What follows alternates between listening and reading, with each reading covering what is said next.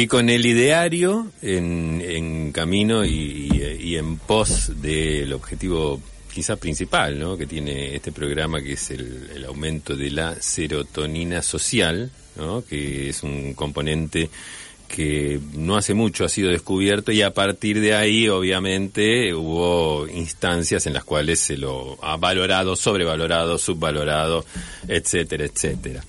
Básicamente hoy, que es en este programa, vamos a tratar la importancia de la expresión ¿qué te venís a hacer acá?, cuando se trata de alguna manera reubicar a alguien que por alguna razón X, quizás por cuestiones del ego, no, por autoestima insuficiente o lo que sea, se adopta una postura ante la vida, ante la sociedad, ante el otro, que de alguna manera despierta dudas en el contexto y en el concierto, ¿no?, de sus relaciones. Entonces, el ¿qué te venís a hacer acá? Es como un acicate que vuelve o pretende de alguna manera ratificar o rectificar esta conducta, ¿no? Esa expresión que procede, como tantas otras expresiones de décadas atrás, quizás centurias, ¿no?, está acompañada generalmente por una mirada torva, ¿no?, o una mirada inquisidora, y un talante, o sea, es todo un conjunto de cosas que acompaña al ¿qué te venís a hacer acá?, y que generalmente es ¿qué te venís a hacer acá?, vos que tal cosa, vos que tal otra, ¿no? Bien, seguido de una aseveración, uh-huh, en donde queda descripto, palmariamente descripto, una conducta contraria, uh-huh, a la exacto, uh-huh, a la ut supra referida. Exactamente. Si uno se quiso hacer el valiente, pues vamos, claro, a poner, por ejemplo, que van a venir acá, que bla bla, que bla. Sí.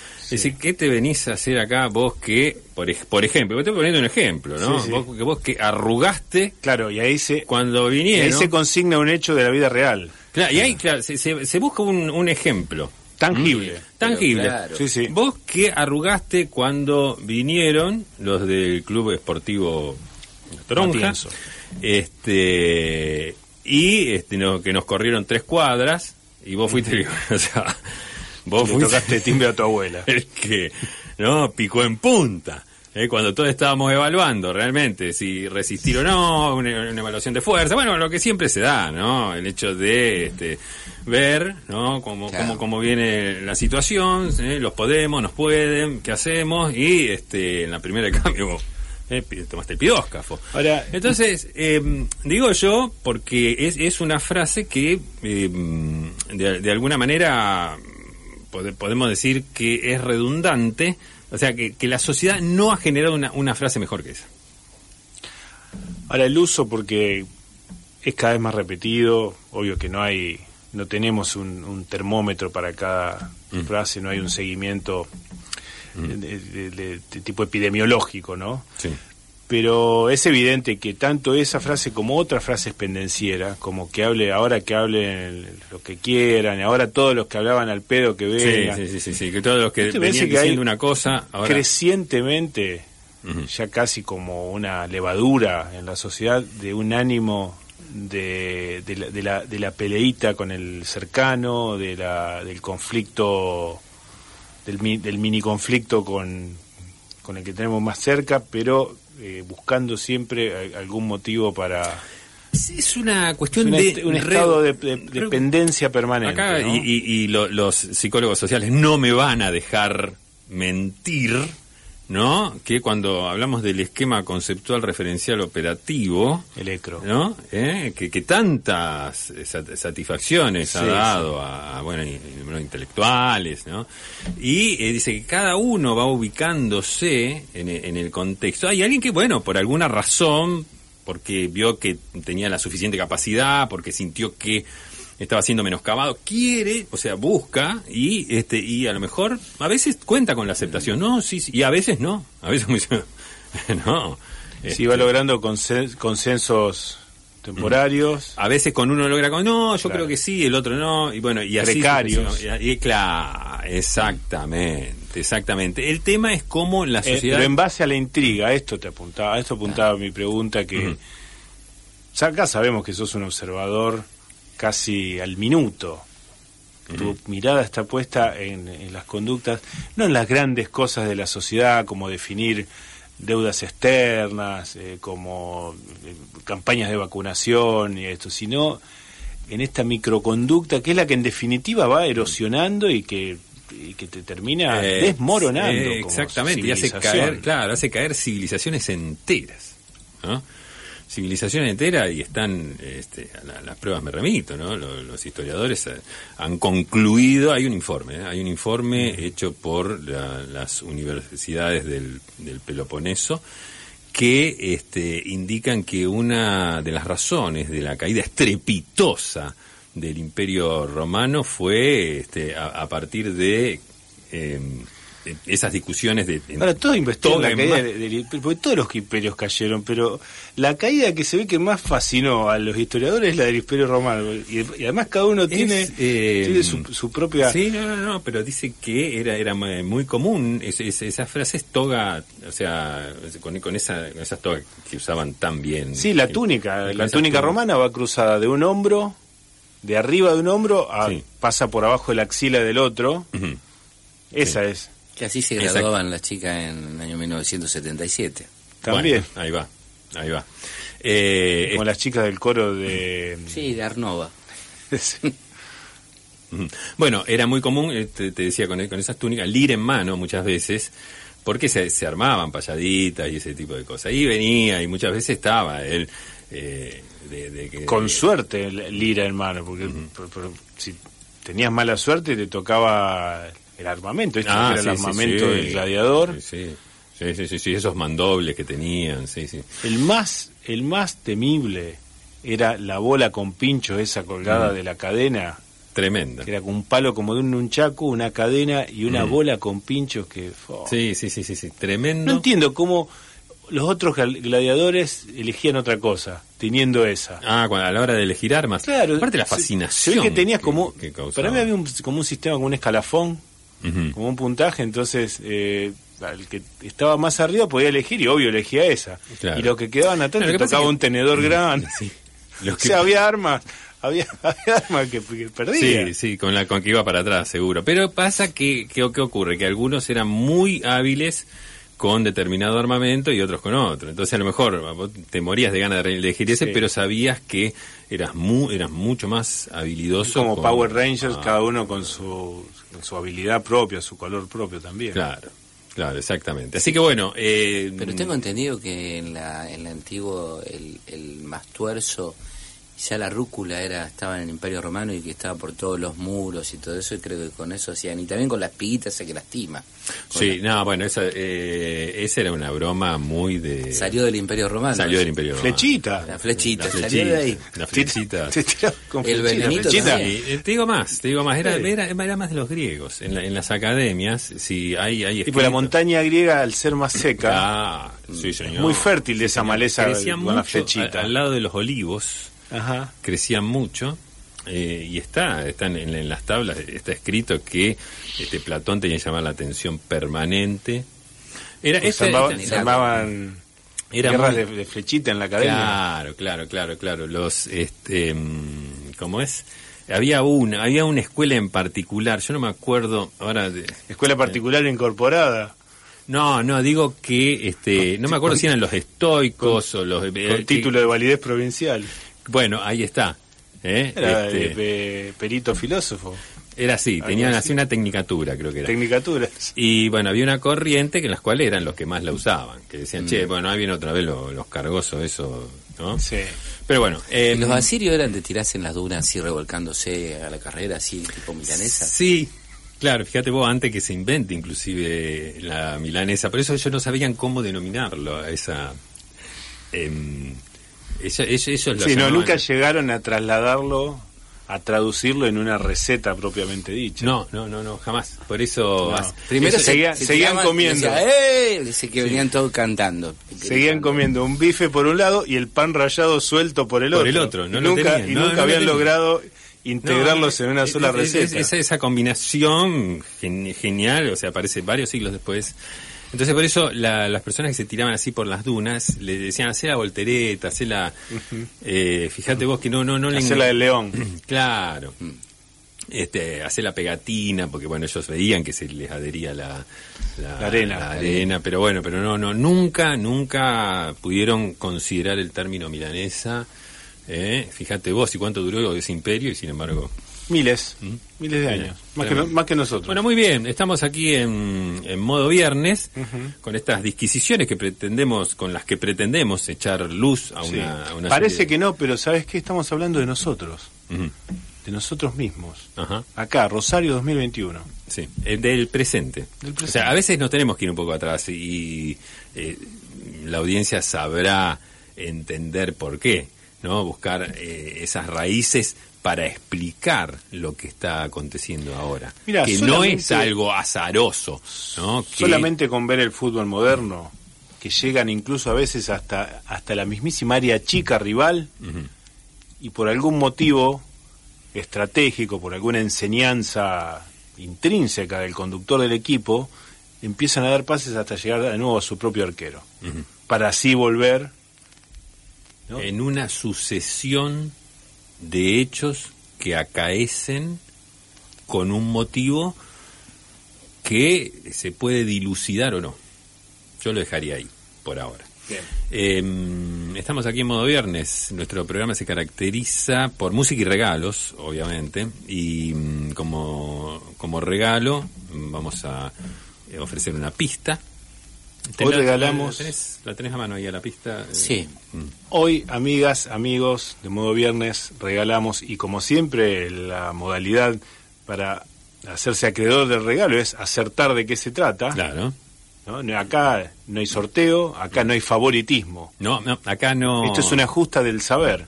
Acá no existe la vacunación VIP. Hoy regalamos una combinación milagrosa. Una mezcla milagrosa de sabiondos y suicidas. Ajá. Una combinación milagrosa que... de autor anónimo, si se quiere, ¿no? Yo creo que está registrado. A ver, producción... producción me dice que... Vamos a dejarlo como que tiene que ver con... autor anónimo, total. Con el costumbrismo popular. Si en la farmacopea... Y ya estoy dando una pista. No está... no sé, dentro de lo que integran las materias de la Facultad de Ciencias Médicas, no sé si la encuentran, pero bueno, pero tuvo un autor, a alguien se le ocurrió, y es una combinación milagrosa, es una mezcla milagrosa. Nuestro teléfono para comunicarse, para participar de este sorteo, es el 341-388-6677. Y ahí nomás, ipso facto, pasamos al primer tema musical de la jornada.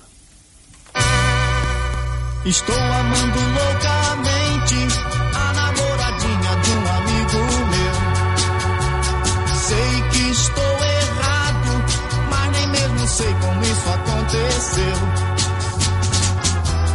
Dia sem querer, olhei em seu olhar. E disfarcei até pra ninguém notar. Não sei mais o que faço pra ninguém saber que estou gamado assim. Se os dois souberem, nem mesmo sei o que eles vão pensar de mim. Eu sei que vou sofrer, mas tenho que esquecer. O que é dos outros não se deve ter. Vou procurar alguém que não tenha ninguém, pois comigo aconteceu gostar da namorada de amigo meu. Comigo aconteceu gostar da namorada de amigo meu.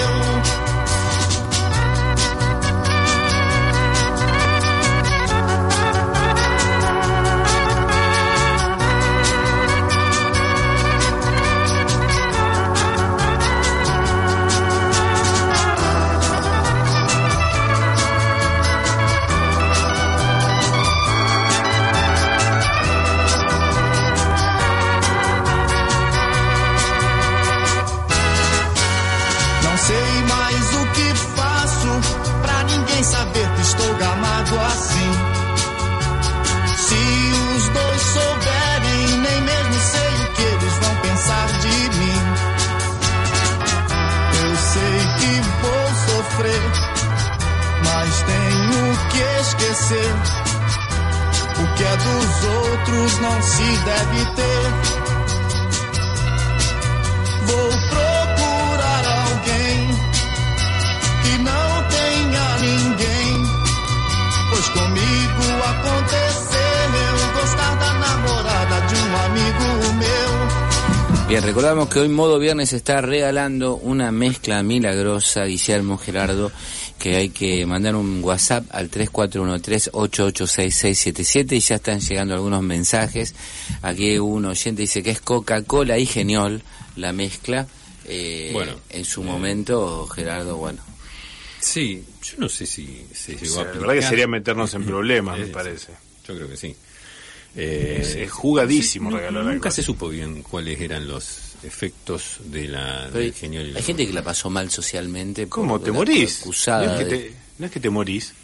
No estoy seguro. Se decía que era así como un estimulante. O sea, vos decís que podés llegar a zafar. Sí, no, sí podés llegar de la muerte. Pero nunca... No sé, es algo que uno ha sentido hablar, ha sentido los comentarios, pero que no... Y si bien he visto ambos, ¿no? He visto la Coca-Cola por un lado y el Geniol por el otro, nunca, por lo menos, he visto a alguien que haya tenido... Que se haya animado. Que haya tenido la experiencia esa. Uh-huh. Es de las duras, es de las drogas duras. Pedra Pómez con jabón la perdiz untado, dice. Apa. Bueno, supongo que debe ser muy bueno para la piel. Totalmente. Piedra Pómez. Bueno y barato. Es del tipo de aplicación tópica, sí, que la vieja guardia te dice, ¿para qué vas a gastar en L'Oréal de París? Sí, en arte western, esto es igual o mejor. Sí, es igual o claro, mejor. ¿Para qué vas a ir a Roxana te espera? Uh-huh. Si esto cuesta dos mangos. ¿Y dice uso externo? Es de uso externo. Bien, jamón con melón, dice un oyente acá, que es una mezcla milagrosa. Bueno, sí, ahí estamos en combinación. Yo no quisiera entrar en ámbitos específicos, pero hay una diferencia entre mezcla y combinación. Sí. Bueno, los oyentes son libres de poner su mensaje. Muy bien, Gerardo, muy atinado, diste exactamente. Es como que le pusiste negritas al tema. Una boga con un Mento Plus, dice un oyente. Una boga, bueno. Sí. No la tenía esa. Y no sé, pues tiene fama de salvaje la boga, por eso. Ajá. Calculo, bien. 3413886677, estamos regalando una mezcla milagrosa hoy en Modo Viernes. Bien, ustedes habrán visto, ya es más que nada en las generaciones que ocupamos nosotros y por supuesto las más avanzadas, las más viejas también, y hasta incluso alguna generación más joven, que ya se entra casi en forma rutinaria en un rescate de la niñez de uno. Uh-huh. Comparando con la niñez actual, ¿no? Todo lo que carecen, la abundancia de cosas que tiene, pero que terminan siendo una carencia de tal otra, ¿no? Entonces aparecen las fotos de niños jugando a las 9 de la noche en la calle con total libertad y seguridad, en contraste con las situaciones actuales de encierro, de sedentarismo, obesidad. Bueno, hay una comparación, un rescate permanente de las virtudes que tenía aquella niñez de escasez y de y candidez que hemos vivido, que ahora lo sabemos, que en aquel momento no estábamos para nada al tanto de eso. Para nada, exactamente. Lo que vamos a hacer en Modo Viernes es vamos a dejar asentado de una vez, porque el rescate romántico termina siendo un choque de generaciones.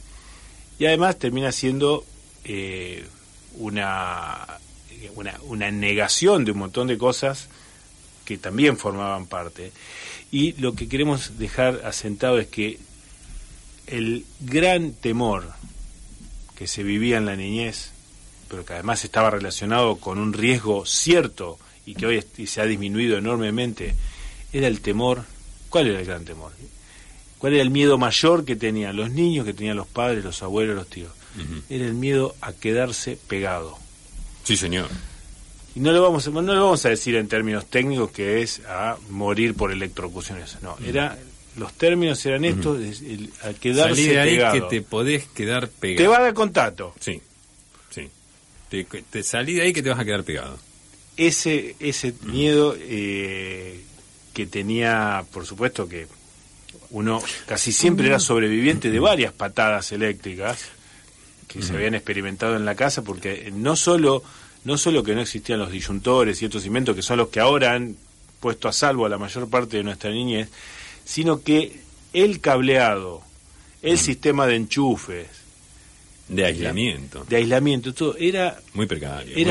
Era espantoso.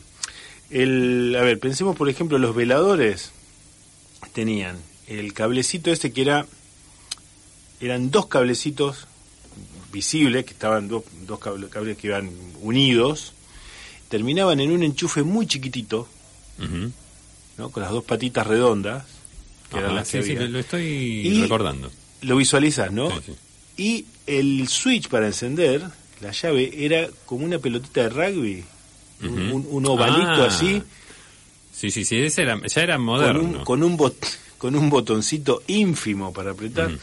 Bueno, todo eso junto con la carencia de el disyuntor y esos las llaves térmicas y todo lo que hoy en día te hace saltar antes de que...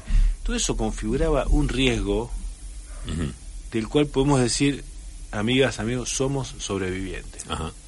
Somos sobrevivientes de aquel ojo que te va a dar contacto... Y básicamente de esa forma de muerte imaginada que era quedarse pegado. Un terror, claro, era un terror que rivalizaba con los otros terrores fantásticos que se tenían en la niñez, ¿no? De los monstruos, los fantasmas. Sí, ¿no? Los de la siesta, por lo general. Claro, de todos esos. Todo lo que ayudara al adulto a mantenerte adentro durante la siesta. Sí, el cuco, el hombre de la bolsa, todo eso que... para que no molestaras en la hora de la siesta. Bueno, pero uno sabía que, si bien lo atemorizaba, tenía un componente fantástico. En cambio, acá era tangible, ¿no? Era como un miedo... Bueno, recién mencionamos una de las formas más tremendas de morir, que es ingerir Coca-Cola con genio. Claro. Que te dé un patatús. Una amenaza terrible a la vida humana. El otro riesgo, esa imagen de riesgo, era... dirigirse a la heladera, por ejemplo, vos salías de la Pelopincho en pata, todo mojado, y te dirigías a abrir la heladera. Eso era transcurrir la vida con música de película de terror, música de suspenso, como que cuando se te acercaba el tiburón de la película. Tremendo. Hemos zafado de eso. El golpe de aire.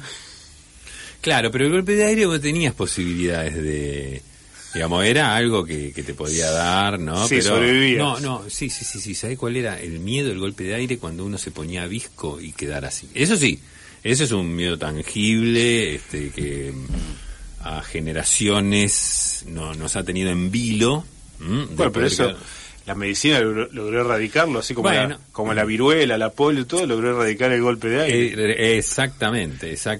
Yo creo que la OMS sacó un comunicado. No sé cuál fue la vacunación masiva, pero no pasó. A ver, no hubo más. Nadie se volvió a recacar la muñeca. Exacto. Jamás. Había un manual en la Facultad de Medicina que hablaba de recalcado de muñeca. ¿Muñeca recalcada? Yo creo que formaba optativa en la especialización de traumatología, flechazo. En Traumato 2, creo que estaba muñeca recalcada. Sí. A solearse, los que jamás se animaron a dar en la facultad. Flechazo de sol, sí, tremendo. No, esa no, nos estamos metiendo en problemas porque estamos hablando de una profesión de la cual hasta nos podemos comer un juicio. Pero la muñeca recalcada no curtió más eso. Se venció. Son cuestiones que nos han quedado, porque también hay una investigación, hay todo un estudio hecho acerca de la recalcada de muñeca. Hay unos científicos que estuvieron trabajando mucho el tema, fíjate vos. Traumatólogos deben ser. Sí. No todos. Era interdisciplinario. Había diagnóstico de imágenes, me imagino. Claro, había también. Que la muñeca recalcada, a vos te hacían tomografía, rayos X, resonancia, y no daba nada. Eso era, sí, no, por eso era lo increíble. Sigue siendo uno de los misterios. Era como el empacho. Está, sigue siendo el bolo, y la bolita de moco que tapaba la nariz y verde también es una cosa que no se vio más. Bueno, eso no estaría tan seguro. Verde, pero... no estaría tan seguro. El peor momento es quinto grado. El quinto grado. En quinto y sexto es cuando es cuando una especie de epidemia. Sí. Mm, claro, claro. No existe vacunación.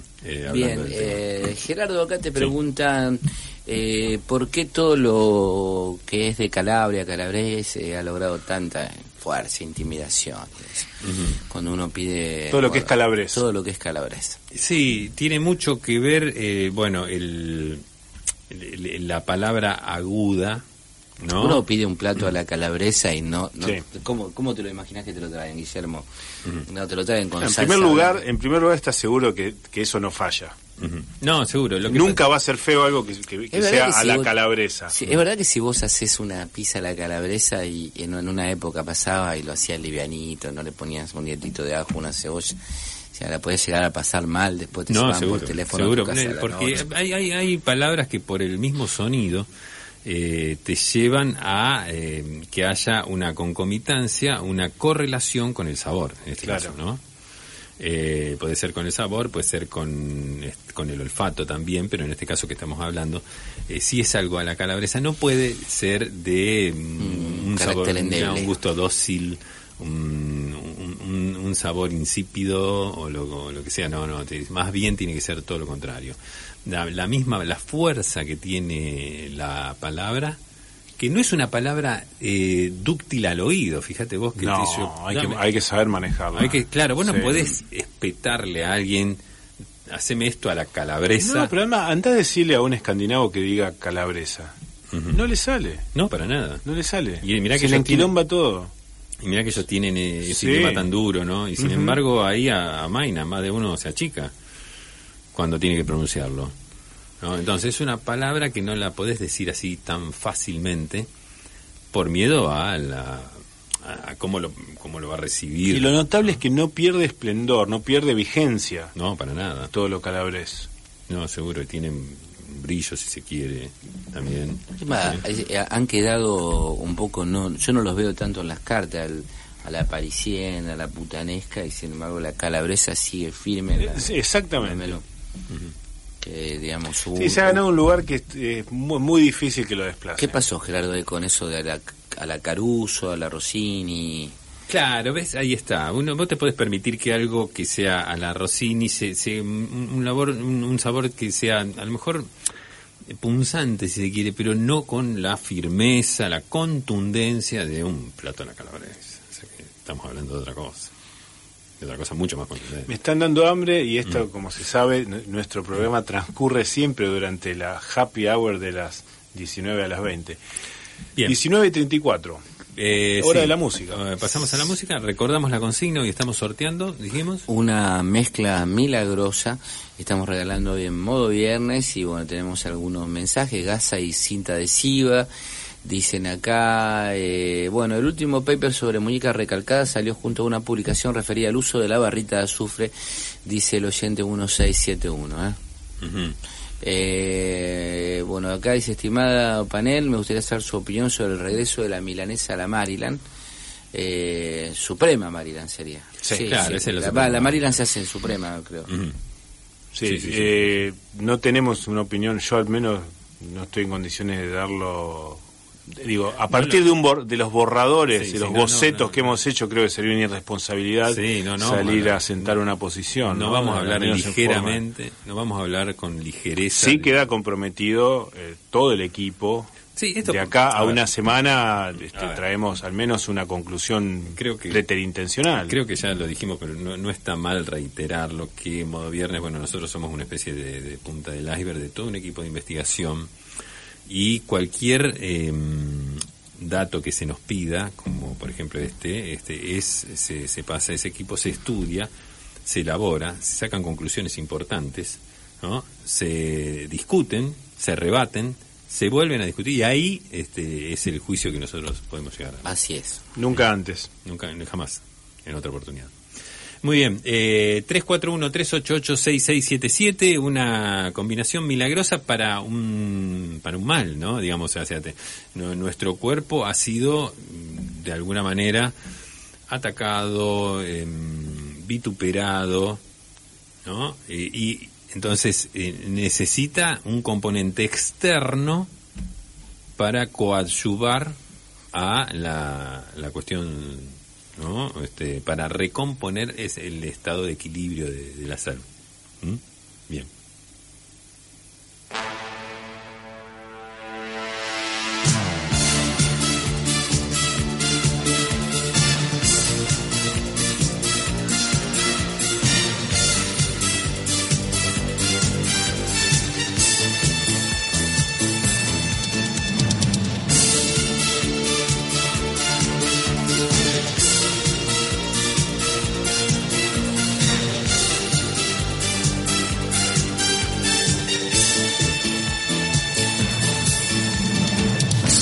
De aquellos que sueñan con la libertad,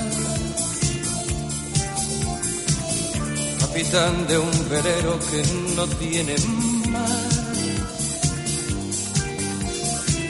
Soy de aquellos que viven buscando un lugar.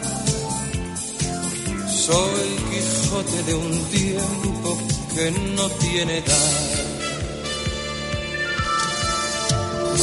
Me gustan las gentes que son de verdad.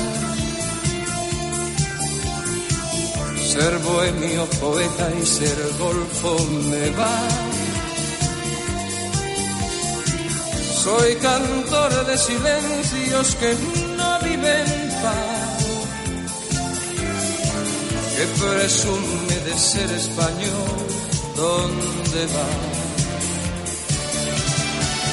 Y mi Dulcinea, ¿dónde estarás? Que tu amor no es fácil de encontrar. Quise ver tu cara en cada mujer. Tantas veces yo soñé que soñaba tu querer.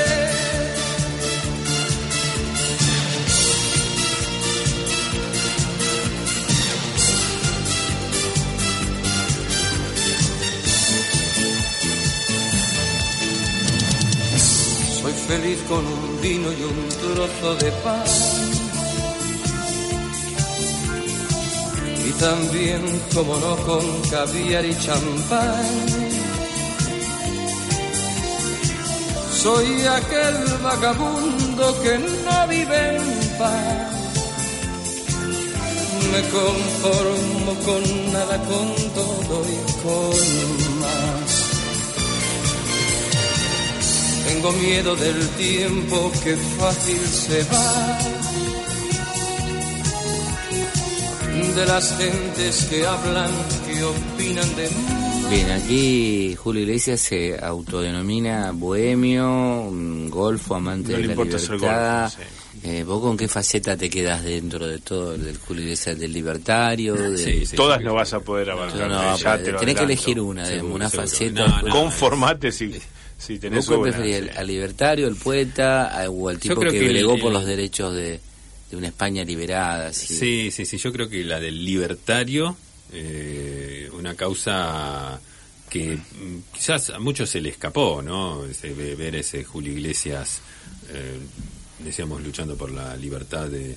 y por las abrazo partido, ¿no? Y porque como... hay que luchar por causas así de grandes y nobles, siempre acordás? Vestido de blanco y sin una sola mancha. ¿Te acordás cuando hizo ese recital en el norte de Córdoba, abrió la frontera entre el norte de Córdoba y Santiago del Estero para...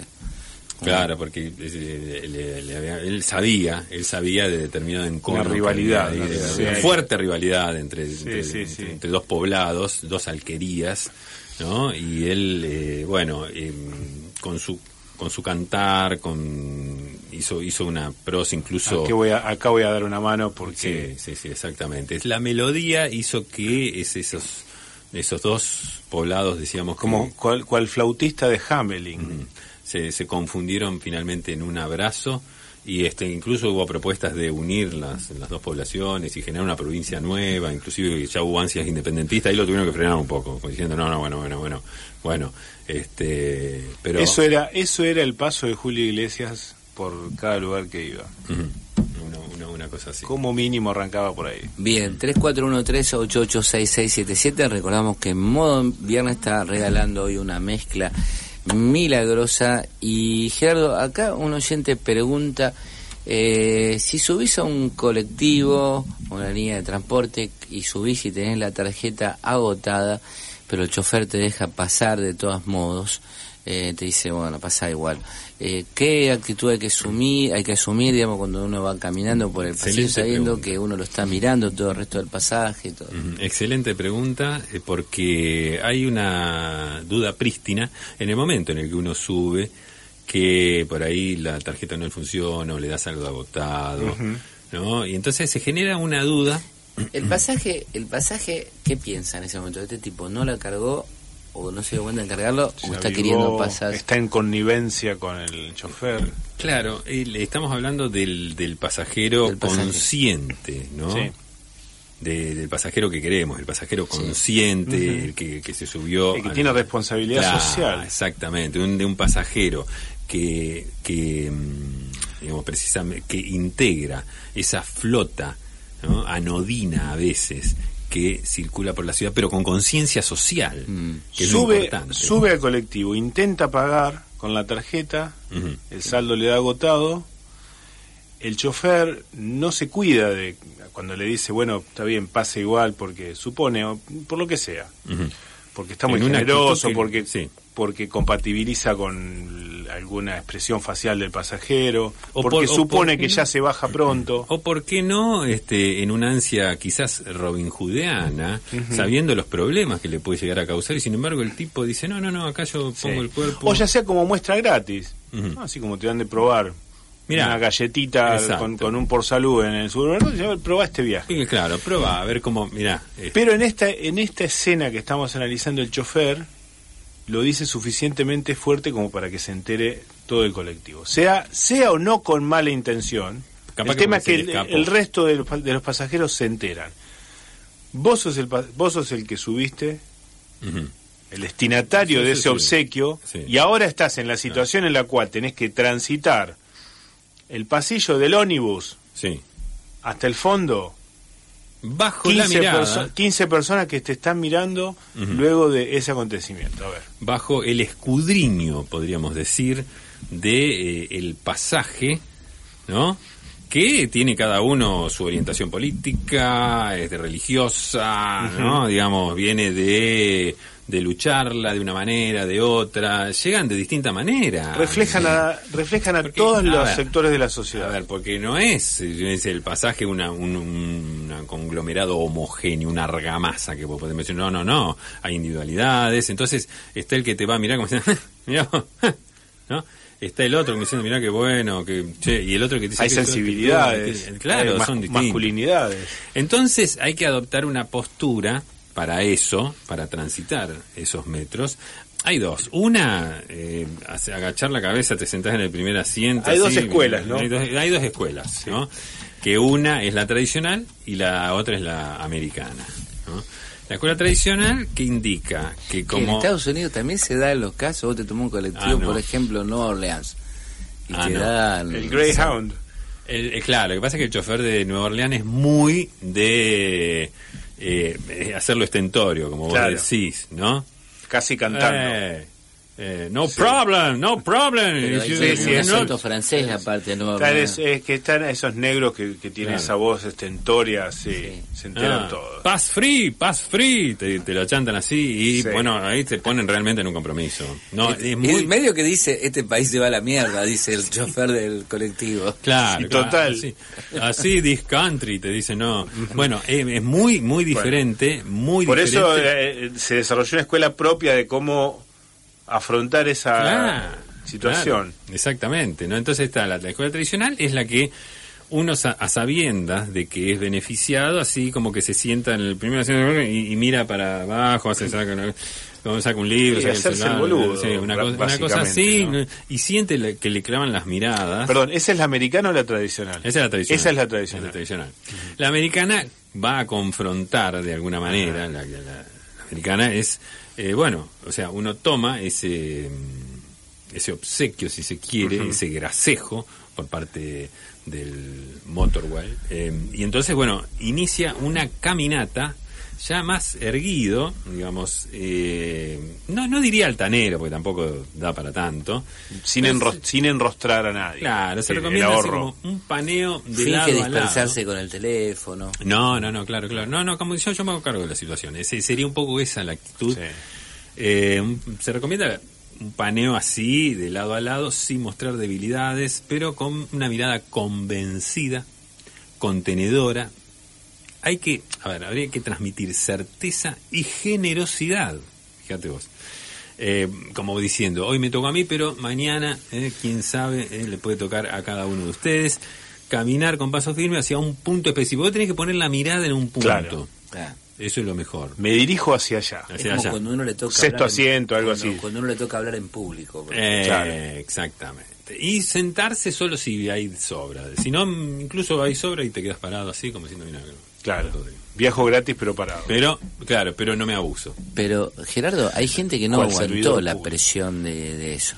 Y que en el medio del pasaje dijo, yo tuve una vida difícil, dice, por ahí hay gente que por ahí hace una locución pública. Se ve obligada a dar una explicación. Se ve obligado a dar una explicación al pasaje. No, hay gente que incluso se descompensó, que aceptó, pero después no lo pudo soportar. Le convenía más gastar 50 pesos. Sí, totalmente. ¿Cuánto está un boleto? Sí?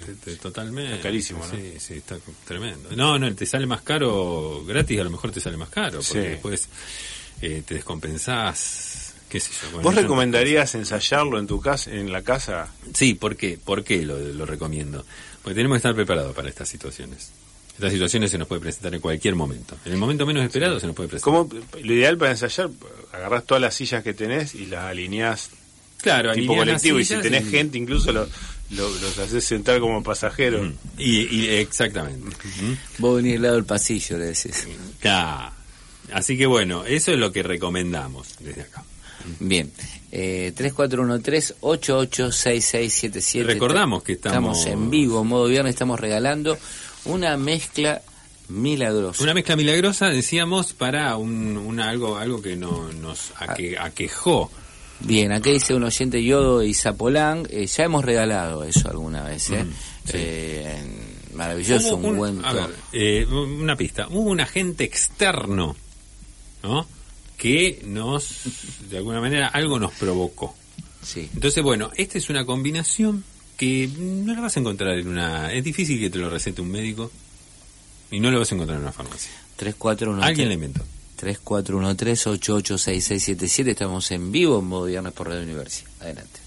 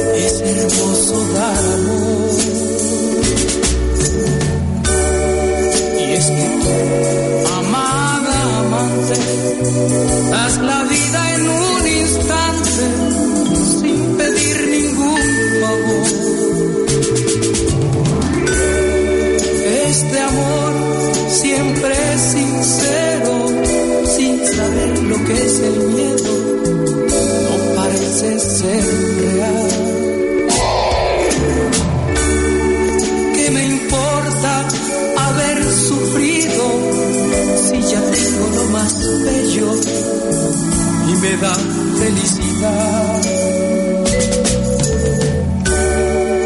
En un mundo tan ingrato, solo tu amada amante lo das por amor. Amada amante, amada amante. En modo viernes, algunos mensajes que caen al programa. Gerardo acá, Guillermo nos pregunta si ustedes prefieren los brasileños de antes o los de ahora. Los de antes. Yo sin la más mínima duda del brasileño.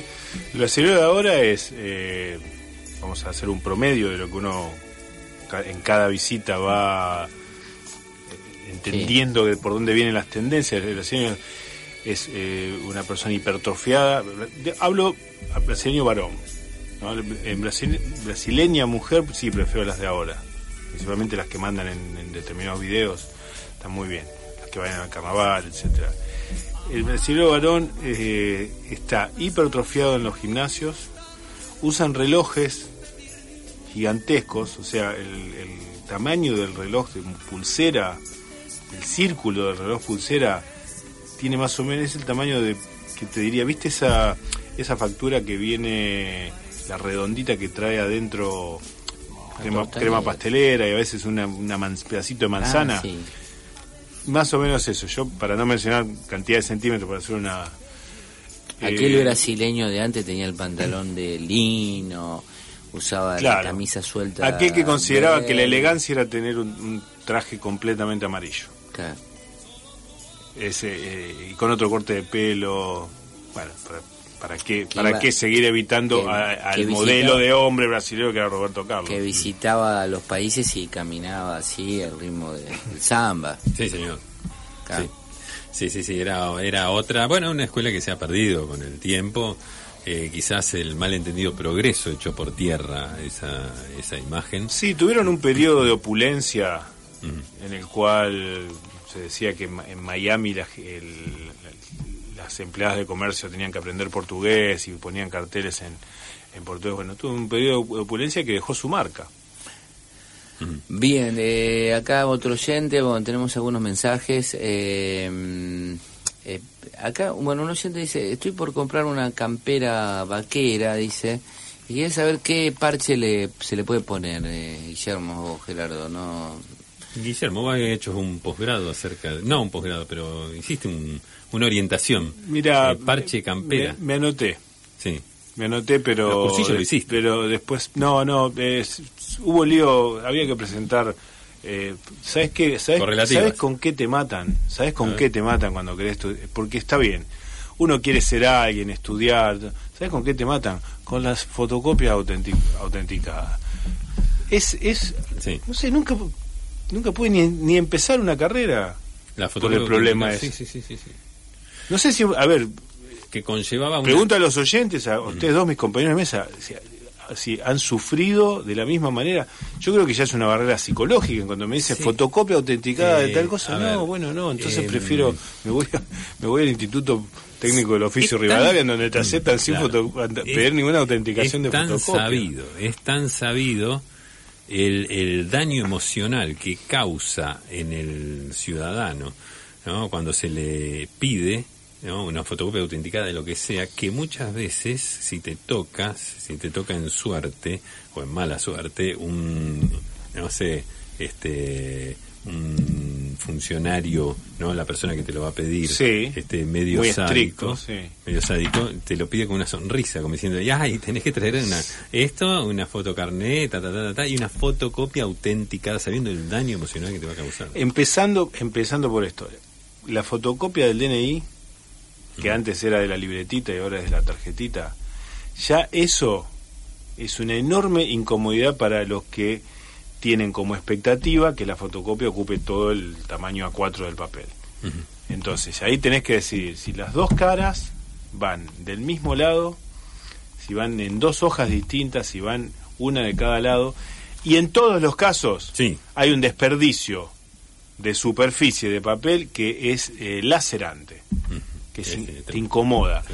Arrancás por ahí y encima después con tenés que ir a autenticarla. Con la faltante. Por lo tanto, lo poco que conozco de parche de campera es más bien googleado, te diría, yeah, para ponerle un nombre. Uh-huh. Sí, sí, sí. Menos pero rebuscado. La calavera con los dos huesos, esa no, ya no. Marca, a ver, en mi época lo que era piola, que te hacía quedar como muy piola, era marca de lubricante. Así, STP, Castrol, Motorola. Claro, pero tenías que conseguir. Si conseguías eso, ya estaba. No, ya, ¿para qué querés más? Uh-huh. ¿Para qué querés más? Ya está. Y en la manga. Sí. La marca de lubricante norteamericano. Uh-huh. ¿Qué? Pero por ejemplo... Texaco. Por ejemplo, uno cuando ve los negocios que venden los parches para bordar en las camperas, aparecen los países. Porque, por ejemplo, bordarse la bandera de Brasil casualmente no quiere decir simpatizar con el Brasil de la bossa nova, sino a veces simpatizar con el Brasil... más reaccionario. Bueno, está, pero eso, cualquier bandera contiene... pero, por ejemplo, no hay la posibilidad de bordarse la comuna de Figuera, por ejemplo. ¿No? Bueno, pero si Figuera desarrolla su propia heráldica... Sí. A ver, pensemos el escudo de Figuera. Uh-huh. Tipo, lo debe tener, pero... Sin dudas. Por lo general, los pueblos de nuestra zona tienen un par de espigas de trigo... Sí, siempre dos calles cruzadas... una rueda de tractor, uh-huh, claro, un sombrero de un campesino de la vieja guardia, uh-huh, y yo creo que no harían mal en agregarle cosas de la heráldica tradicional como leones rampantes, cascos, plumas, claro, cascos, uh-huh, cruces, cruces de los cruzados. Total, lo que sobra, ¿cómo es? Lo que abunda no daña. Exactamente. Bueno, entonces si Figuera... Un casco te parece, por ejemplo, un yelmo, sí, con plumas y como una lanza, plumas tenga espigas de trigo. O un figuerense peleándose con un leopardo, por ejemplo. También, podría ser una cosa así, ¿no? Bueno, es eso componiendo sin dejar de lado lo que ha sido la tradición del pueblo, que es las espigas de trigo y la rueda de tractor. Exacto. Entonces, si lo pueden trabajar en forma responsable, no de el hijo de tal sabe usar la computadora y lo hace y te trae un logo hecho con la tipografía Britannic Bold, algo así, no. Sí. Algo hecho responsable, de gobierno, con arte, sí, con conocimiento de la heráldica. Y después logran a través del marketing instalarlo con el bordado. Puede ser, hasta puede llegar a ser una fuente de recursos para la comuna. Sin duda. Porque eso se trabaja con copyright. Es una idea. Bien, acá un oyente dice: el último paper sobre muñeca recalcada salió junto con una publicación referida al uso de la barrita de azufre. Sí. Fíjate vos. La mezcla milagrosa es agua y sal para desinflamar los pies. Dice el mismo oyente que ganó la semana pasada. Sí, no lo es, pero bien podría hacerlo. Sí. Bien, las fotocopias ya no se autentican más ni en tribunales para juzgar y condenar. Dice aquí sí. Está bien, decime que voy, a dónde voy que no piden y me anoto. Ya que abordan el código de urbanidad en el colectivo, sería lindo que aborden el código de etiqueta al momento de la foto selfie. Bien. Es un tema que... Sí, claro, tomamos nota. Ahora, una duda que tuve siempre y también lo padecís. ¿Es autenticada o autentificada? Cualquiera de las dos. Uh-huh. Cualquiera de las dos. Figuera tiene 2 botellas de chimichurri en el escudo de la columna. Claro, Figuera tiene las fábricas, las fábricas de salsa conserva, de tomate, de lupines, de ají quitucho en botellín, sí, y chimichurri, exactamente. Está bien, listo, está abierta la idea, no es que la cerramos con el leopardo. La mezcla es de sabiondos y suicidas, sí, no, lo habíamos dicho en principio que era una mezcla rara de sabiondos y suicidas, pero bueno, milagrosa en este caso. Milagrosa. Son las 20 ya para... Yo dejo planteado un tema que vamos a abordar a partir del viernes que viene, no solo el viernes que viene, sino a partir del viernes que viene, que son las 1000 formas de norteamericación de nuestra sociedad. Uh-huh. De norteamericanización. Bien, uh-huh. Acá otro oyente preguntaba si en Nevada son de llorar la carta, Gerardo. Bueno, es un tema que lo vamos a dejar pendiente, pero te adelanto que sí. Pero te voy a explicar por qué. Para el viernes que viene, yo te doy ese adelanto, y el viernes que viene hablamos un poquitito de esa idiosincrasia que tanto caracteriza al nevadense, ¿no? De llorar la cara, y que lo sumió también en un estigma. Entre los más tempranos pioneros habitantes del estado de Nevada, los Cartwright, los propietarios de la Ponderosa. Eran de llevar la carta. No, ¿qué te parece? Estuvieron tanto año en televisión. Esteban Fofano en los controles. Bueno, tenemos que decir que no tenemos ganadores. El premio ha quedado desierto. Uh-huh. Y lo llevamos para el viernes que viene y lo vamos a sumar al que ya está previsto para dentro de una semana. Ahí va. Fabio Rodríguez, Guillermo Martín, Gerardo Martínez Lorré. Nos volvemos a encontrar entonces el próximo viernes a partir de las 19 para hacer aquí Modo Viernes. Chao. No te muevas. Volvemos en 200 segundos. 199, 198.